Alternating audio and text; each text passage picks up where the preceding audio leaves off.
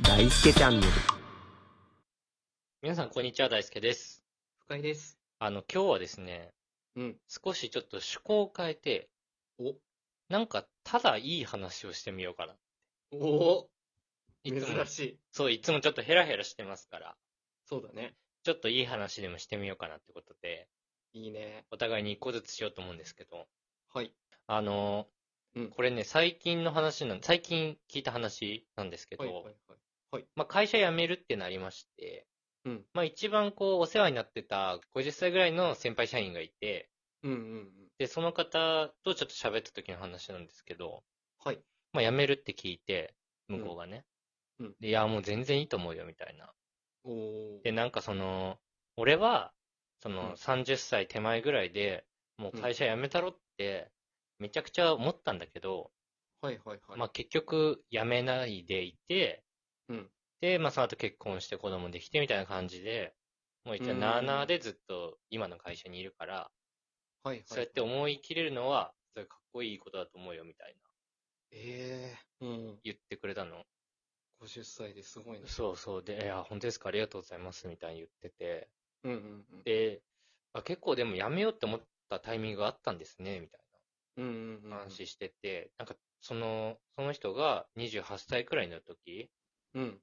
当時、なんかその、若手が結構集まってる部署みたいなところにいたんだって。その、うんうん会社の中の、まあ、開発担当みたいな、うん。比較的こう優秀な人が集まってるような部署にいて、うんで、その時に、その、若手が5、6人、ドバッとこう辞めちゃったんだって。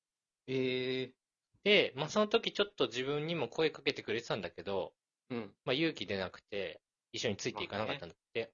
はいはい。で、その、声かけられてた内容が、そうんの、同期の5人の大学の同級生が、うん新しく会社を作ったと。おおなるほど。本当ベンチャーもベンチャーね。あーその当時からそういうのあったんだね。そうそうそう。でうんうん、まあ、そこに行くと、5人は。うんうんうん。だからちょっと一緒に来ないみたいな感じで声かけてもらったんで。なるほど。でもまあ、うちの会社って、まあ、比較的大きめの会社だっていうのもあって、うん。安定してるから、うんそれを投げ捨ててまで、そのゼロベースのスタートアップ企業みたいなうん。ところにはちょっといけないなって思って断ったんで。まあそうだよね。そうそうそう。でも、まあ、あの時言ってたら結構人生変わったのかなって思ってるみたいなああなるほど。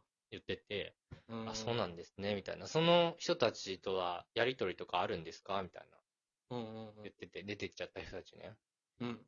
で、いや、そんなにないけど、でも実際、その会社は、もう今、しっかりとした会社になってて、ええすごい。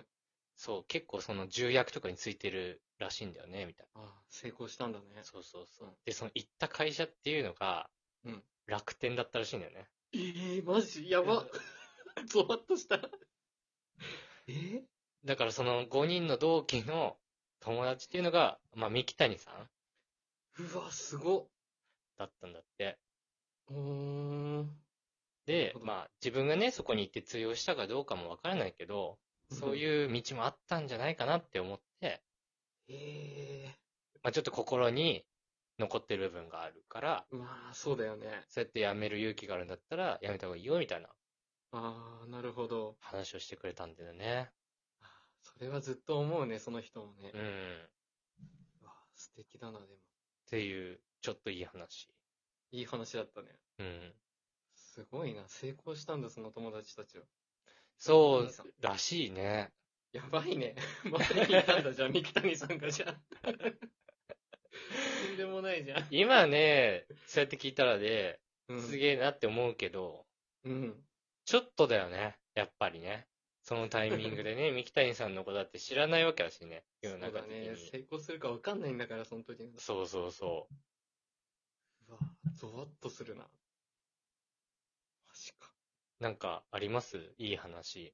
いや、まあそんなゾワッとさせられた後でさ、うん。あれなんだけど、うん。私基本最近いい話ってないんで、うん。ちょっと記憶をたどって小学生の頃の記憶でうん。いい話をさせていただくんですけど、うん。結構その、まあ小学3年生の時に、うん。もうもちろん僕のお父さんもしっかり仕事辞めてて、うん。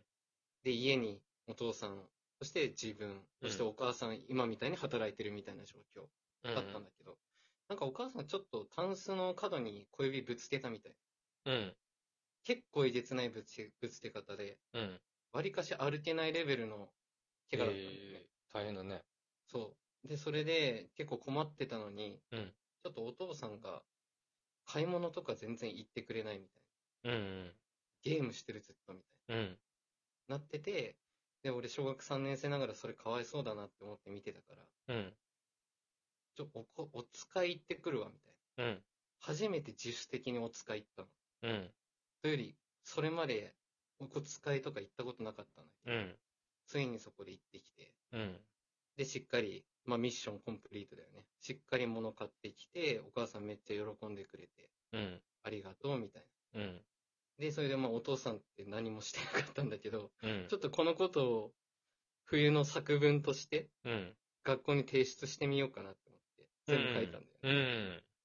で、さすがに、お父さん何もしないっていうのは、うん。ここだから、うん。お父さんがここで車出してくれて、うん。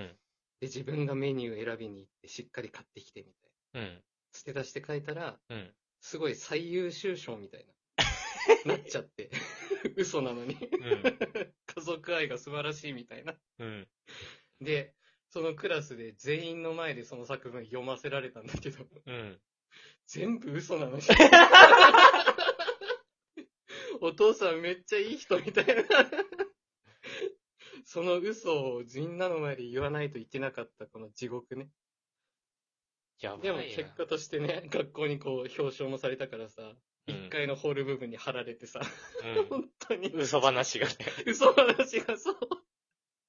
でもめちゃくちゃ先生には褒められた。難しいい。い家族だね、み たいな。